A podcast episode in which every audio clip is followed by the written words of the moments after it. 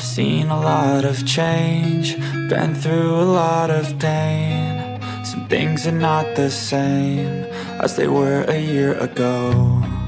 But all will be okay. I move on each and every day. The past is where it stays, way back a year ago. My chat with Chris Murphy back in May 2005. Burnaby, BC, Canada. Jerry, Chris, could you tell me how it happened that you became involved in the subject of Sasquatch? Chris.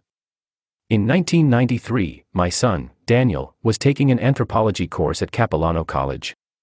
All class members were required to do a presentation, assignment of some sort, and he decided to do a talk on the Sasquatch. Just why he selected this subject, I never asked. He got approval to do the talk and proceeded to put it together. As I had a photocopier, he asked me to make overhead transparencies for him. He found Renee Dahinden's book at the library, Sasquatch slash Bigfoot, by Don Hunter with Renee Dahinden, and noted Renee's invitation on page 200 for information on the Sasquatch. As Renee lived in Richmond, very close to Vancouver, Dan telephoned him and asked if he would help with the college project. Renee said he would be pleased to assist, so Dan made an appointment to visit him. As Dan did not have a car, he asked me to take him to Renee's place. This I did, and just sort of sat and listened as Dan asked Renee questions. Renee was very obliging and helpful, he explained the history of the creature and showed us photos and casts. He even gave Dan some photos and a cast from the Patterson slash Gimlin film site. The session lasted for about two hours and arrangements were made to get together again in a few days. I assisted Dan with his presentation, write up, and so forth, and then took him back to see Renee as arranged. By this time, I had started to get interested in the subject. It was all completely new to me, although I had certainly heard of the Sasquatch and recalled seeing the Patterson slash Gimlin film. I also recalled seeing an article in 1982 showing Rant Mullens with a pair of wooden feet, and at that time sort of wrote off the whole issue as a hoax. I had absolutely no idea as to the extent of the phenomenon. Rene was very informative, entertaining, humorous, and a lot of fun. He went out of his way to assist Dan, and we all got along very well. After the college project was completed, we continued to visit Renee. I was considering retirement from work, BC. Tel, and was sort of seeking new interests. I offered to work with Renee in marketing some of his material, posters made from film frames and casts. He agreed, and the more I got involved, the more I learned. After I retired in September 1994, I dedicated a lot of time to the subject and it gradually grew to a passion. Jerry, while it may seem to be a natural progression for a writer to want to write about his passion, wasn't your first involvement with Sasquatch literature the republication of Roger Patterson's book? Chris Roger Patterson's book, Do Abominable Snowmen of America Really Exist, was my first major involvement with Sasquatch literature. Actually, I did not know that Roger had written a book until 1995. As I recall, in that year I found it referenced somewhere and asked Renee if he had a copy that I could borrow. Renee provided a copy and told me that he owned the copyright. After reading the book, I returned it and suggested that we reprint it and market it along with the other items we were offering. By this time, the internet was in full swing and I either had a website or was working on one. Rene was not that big on the idea and suggested that I see if Glenn Coling, who had the original book printed, had any copies we could buy. Coling said he had only a few somewhere, so that really left no choice but to reprint if we wanted to offer the book. On my next visit with Rene, I again suggested we reprint, and this time he agreed. I reprinted 300 books, that's all. Rene was quite impressed with the book, and this led to the reprinting of Fred Beck's booklet, I Fought the Ape Men of MT. St. Helens. Here, again, I had no idea the booklet existed. I went to see Rene one afternoon and he simply handed me the booklet and said, Here, you can do this one also. I've checked with Ronald Beck and he said it was okay. Both books were offered for about two years or so. They were all sold during that time. Gary, Bigfoot in Ohio, Encounters with the Grassman would have been your first collaboration book on the subject. How did this come into being and is it still in print? Chris, Ohio more or less came to the forefront with me upon release of photographs of a possible nest structure found in Summit County by Joedy Cook, George Clappison, and Terry Endres in February 1995. As I recall, I contacted Joedy for more information, and in the course of providing such, he informed me of an unusual telephone call he had received from a U.S. Army colonel about such structures. Whether this person was who he claimed to be was not verified, however, the story he provided was in my mind very unique, all about a U.S. Army cover up related to Bigfoot. There was also a little mystery associated with the nest photo that Joedy brought to my attention unusual formations in the photo background. My son, Dan, was working with me at that time and we decided to do an article about the nest and the colonel's story. Dan's article, I assisted. The story got front cover prominence in the 1996 summer issue of Unsolved UFO Sightings and Other Unexplained Mysteries. While I don't give much credibility to such stories, there continues to be information surfacing along the same lines. Sometime later in 1995, Joedy sent me a booklet he had prepared on Ohio Bigfoot incidents, asking if I would look at it for possible publication. While it was not suitable as is, I saw that the information provided had potential for a proper book. I thereupon started working with Joedy and George to this end. In 1996, Joedy came out to Vancouver for a Sasquatch symposium and stayed with me for a few days. I got to know him quite well during this time. I published the book in 1997, only about 200 or so copies. Barnes and Noble accepted it for their stores, but their deal was far too rigid. All of the books printed were sold and I did not do another run as I had hardly covered my costs. Over the years, Joedy and I have kept in touch. About one year ago, we decided to update the work and seek a publisher. He sent me a lot of update information and in the course of time I completely revised the book. Now working with Hancock House Publishers, I offered the book to this company for proper publication. The proposal was accepted, and the book will be released under the title Bigfoot Encounters in Ohio Quest for the Grassman in the fall of this year, 2005. Jerry, there was a stir within the Sasquatch community with a story that was released about yourself and Cliff Crook, and certain conclusions which came about after you both had spent some time studying the P/G film. What was that all about? Chris, this story actually goes back to day one, when my son, Dan, asked me to help him with his college presentation. He asked me to provide transparencies of the printed Patterson slash Gimlin film frames that are shown in the book Man Like Monsters on Trial, UBC 1980, plate 16 to 20. One of the prints, plate number 18, is the famous frame 352. I provided the transparencies and then, because I was intrigued with the prints, I took a 35mm photo of each. I have all of the proper photographic equipment, lenses, copy stand, lights, which I used mainly for my stamp collecting hobby at that time. The photographs came out very clearly, much clearer than the actual book prints. I now understand, I believe, that when the images were reduced to fit onto a regular 4 inch by 6 inch photograph, the camera tightened up the pixels to the point where they could not be seen, even with a magnifying glass. I took one of the 35mm prints, that of frame 352, to a local copy house and asked for an 8.5 x 11 enlargement of it. The owner informed that he had just installed a new Minolta laser color printer, and also that he now had the new gloss paper for printouts. I had a copy made with this printer using the gloss paper. The resulting print was amazing, I could see quite clearly the nipple on the creature's right breast. Keep in mind that at this time, 1993, I had no idea what work had or had not been done on the film frames. As a matter of fact, I assumed that the film would have been subjected to detailed analysis long before now, and certainly I was not looking at anything new. The Minolta laser copy was filed away and I simply forgot about it. Time went by and I started working with Renee Dahinden in making posters from the film frames. Renee provided me with the Cibachromes, very clear photographs, for this purpose. I had to do a lot of experimenting to get the posters just right, color, sizing, and so forth. I had a local reprographics shop do this for me. We would experiment with different settings and I always kept all of the experimental prints. These I placed in my junk file, which in time got very large. In 1995 during one of my conversations with Renee, he imparted that Dr. Grover Krantz said one cannot see a nipple on the creature's right breast. I said that such was strange because I had been able to see it on one of my prints. By this time, I had totally forgotten about he Minolta print, but still had a clear picture in my mind of this detail. When I got home, I started going through the raft of prints in the junk file. The very last print was the Minolta print, but I thought it was simply just one of the experimental prints for posters. In other words, I thought that it was a print taken from a Cibachrome. To prove the point that the nipple could be seen, I took several 35mm detail photos off the Minolta print. Now, The same thing happened here as with the book photo, the camera made the resulting prints appear like an actual photograph, pixels cannot be seen. I showed Renee the 35mm prints and proved my point that the nipple was visible. When I got home, I sort of dropped the photos on my desk, and one of them landed upside down. In the morning, I noticed that a curious bell shaped detail was seen in the creature's midsection when the photo was viewed in this way. I showed Renee the anomaly and we agreed it was just photographic noise. Nevertheless, I did send the photos to Henry Franzoni, who was involved in a detailed analysis of the film. It was Henry, in fact, who dubbed the artifact the bell.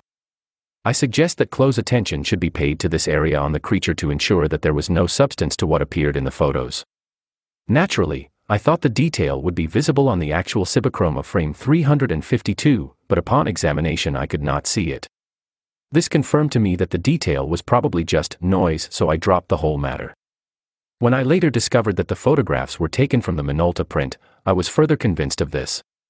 During this time, I learned that very little had been done on the film as to detailed analysis of the film frames. I therefore made close-up 35mm photographs of various parts of the creature directly from the Cibachromes. I did not have a scanner at this time. Remarkably, a detail from frame 323 showed what appeared to me to be the same detail I had seen on frame 352. However, the detail was rotated, more or less upside down as to that seen on frame 352. Also, a trace of the detail could be seen on frame 339 and 350. Now I was in a bit of a state, how could the same noise appear on different film frames? It was now September 1998. The NASI report was out, and Renee and I had parted company. I decided to put together a report on all my findings, there were a number of other curious things as well as the bell, and send it to prominent researchers, Cliff Crook was among these. Over the past year or so, Cliff had sent me a lot of material related to the Patterson slash Gimlin film, court papers and so forth. I knew Cliff was of the opinion that the film was a hoax, and at the time, I definitely had misgivings about some aspects of the film and its circumstances, most of which have now been cleared. Response to my report was mixed. Those who replied, other than Cliff Crook, were noncommittal. Cliff gave the evidence full credibility. In other words, he was convinced that the detail probably existed and could be a man made item. I agreed, and indeed thought right from the start that this was a possible. We both set about to see if anything could be found to match the item, fastening device of some sort. After about two months of searching, nothing was found. In November 1998, Cliff asked my permission to go public with the finding. I said that such would be his call. I envisioned an article in a local, Bothell, WA, paper, and in some ways thought that if a lot of people saw an image of the detail, something might come to light. An article was published in the News Tribune on November 29 showing Cliff's clay model of the detail. The information went to the wire services and ended up in, I am told, some 148 major newspapers worldwide. There was, of course, serious repercussions from the Bigfoot fraternity. I thereupon sent all of my photographs to Dr. Henner Fahrenbach for analysis. He concluded right from the start that details of the size of the bell would not be visible in the film frames and what can be seen is simply photographic noise. I argued that the same noise appears to me to be visible on several frames. I will mention here that I did finally find traces of the detail on the actual Cibachrome of frame 352. My final conclusion on the whole matter is that the detail probably exists, but it is just something caught in the creature's hair or fur and it sort of rotated when the creature moved. That the detail manifested itself into an odd bell-shaped form is just a printing slash photographic anomaly. I do not provide my detail photographs on this whole issue for websites because they will get misinterpreted and the whole thing will break open again.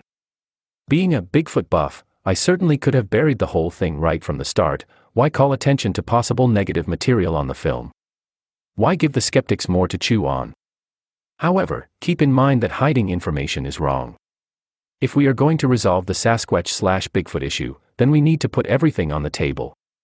My mistake was in not getting a professional analysis of the finding before allowing it to be released. Jerry, with all of the controversy surrounding the P slash G film, has any valuable information come out of it to enlighten and bolster Sasquatch research? Or is it a bump in the linear study of the Sasquatch, which stands on its own? A singular curiosity, or a detrimental shrine which has been given way too much value. Chris, in a nutshell, the Patterson slash Gimlin film is a paradox, an argument that apparently derives self contradictory conclusions by valid deduction from acceptable premises. C. There can be no argument that the film exists, and that it does depict a physical primate of some sort. Now, to claim that the primate seen is not an ordinary human being, contradicts established scientific findings. There are no other primates native to North American other than human beings, i.e., none that have been proven beyond a doubt to exist. To claim that the primate seen is a human being, man in a costume, contradicts what can be seen in the film, i.e., detailed scientific examination indicates that it is a natural being. Both sides of the argument now get heaped with tons of circumstantial evidence which amounts to absolutely nothing. The non human group, Bigfooters, point to thousands of Bigfoot sightings, footprints, and a raft of other evidence. While this does increase the likelihood that the filmed creature is non human, it does not prove anything. The human group points to testimony, what people have said, and the fact that there is no conclusive hard evidence for such creatures. While this might satisfy some people on the issue, again it does not prove anything. The only way the film can be either positively authenticated or debunked is by finding evidence supporting either stand within the film itself. To do this, one needs to look at details that are far beyond the film resolution. Looking for hoax indicators is futile because even if they were there, they would not be visible, both because they would probably be hidden in the first place, and because they would be too small to see. The only exception here would be a long seam or row of zipper teeth, but even finding something that might appear to be such would be highly inconclusive. So, we have a stalemate, one can't point to the lack of hoax indicators as proof the creature is real, nor can one find such indicators to prove it is a hoax. The evidence we have that indicates the creature is a natural being, in my opinion, outweighs evidence to the contrary. Here, I am referring to the conclusions reached by the North American Science Institute and the Russian hominologists, Igor Burtsev and Dmitry Bayanov. Nevertheless, there is absolutely no way one could prove authenticity beyond a reasonable doubt. One can't get DNA from a strip of 16mm film. Here I might add that if someone were to come up with a moth eaten costume that appeared to match the filmed creature, how can it be proven it is the same costume? Even if the Sasquatch is never found, the possibility that one of its kind did exist and was filmed walking along a sandbar at Bluff Creek, California in October 1967 will remain. Jerry, because of the internet, is there too much information washing over us now and how do we interpret such? Instead of studying evidence, one has to spend, more and more, time deciding if something is evidence before it can be labeled and filed it away. Should we worry? Is all information important information? Or must every little snippet of information be filtered carefully, as to its worth, before being presented before skeptics? Or can we relax and allow the cream of good information to still rise to the top pretty much on its own merits? Does our community require watchdogs and self policing? Chris, the internet certainly brought about more reported incidents. There were probably just as many before, but we did not hear of them. Prior to the internet, if one had a sighting, he or she did not have many choices for making the information known. The media took some, some appeared in letters to major researchers, Dahinden had a big box full, and the rest went nowhere. Now, one has a choice of numerous websites. By the same token, there is likely more fabricated incident reports as a result of the internet. However, I don't believe such are significant in number because there is nothing to gain. It is interesting to note that when computers were introduced into the general business world, we found out just how inefficient we had been. The same can be said for the internet as it applies to Sasquatch sightings. Nevertheless, we must keep in mind that as the people population grows, and more and more people go into wilderness areas, then more sightings will result. This is not an indication of more Sasquatch, just more eyes to see them.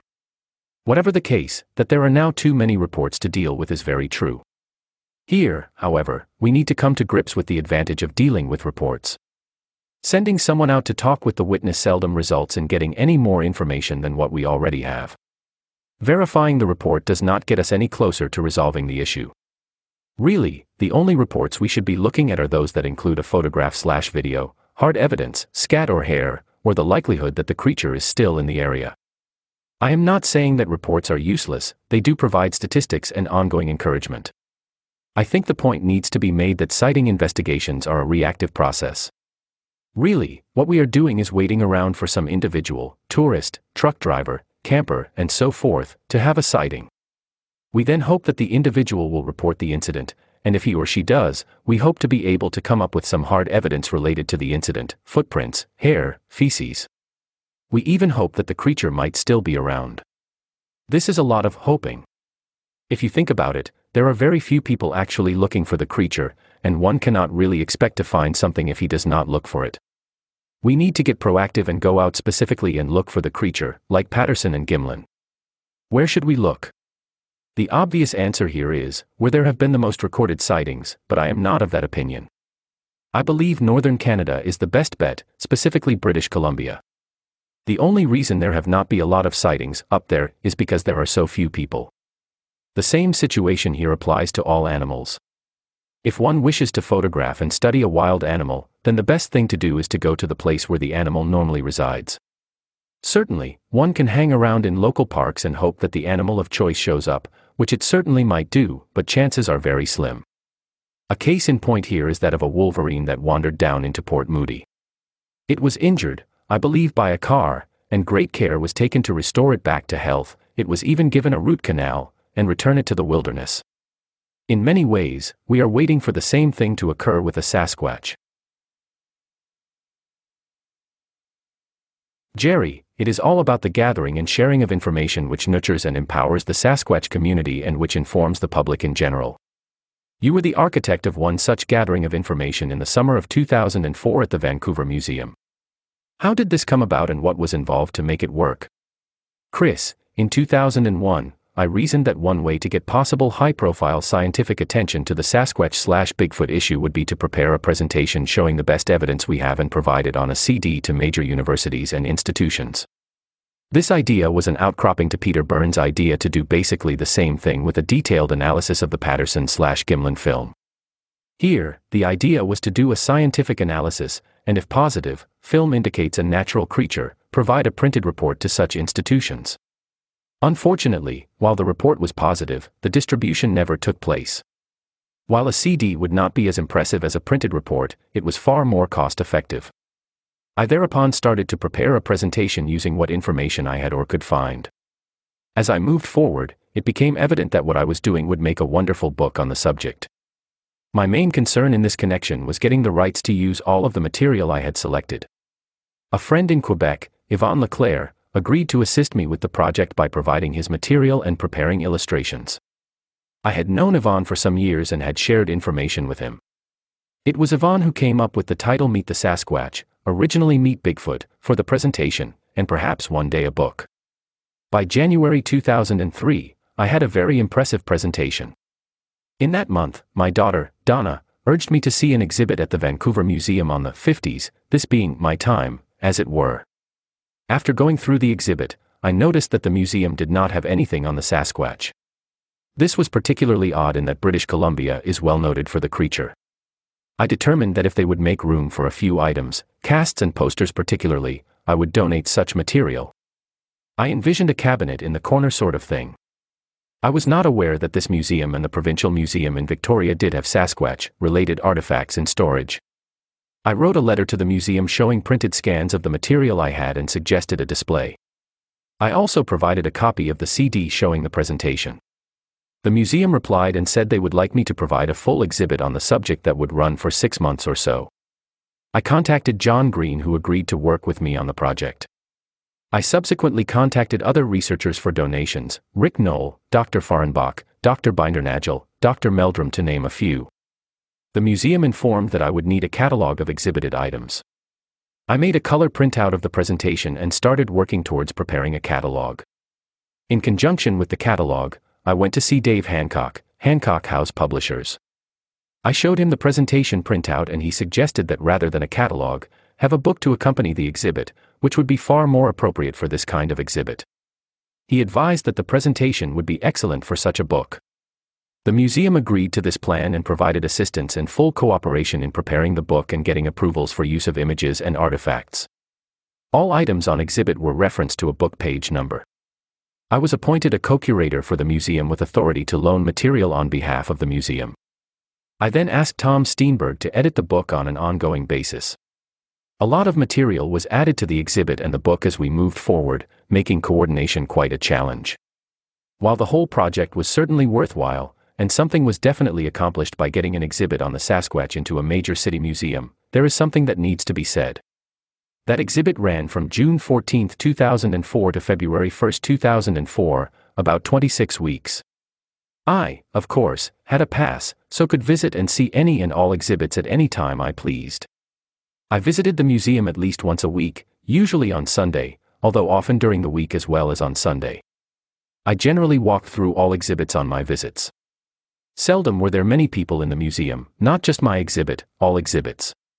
At the most, no more than four or five people at any one time.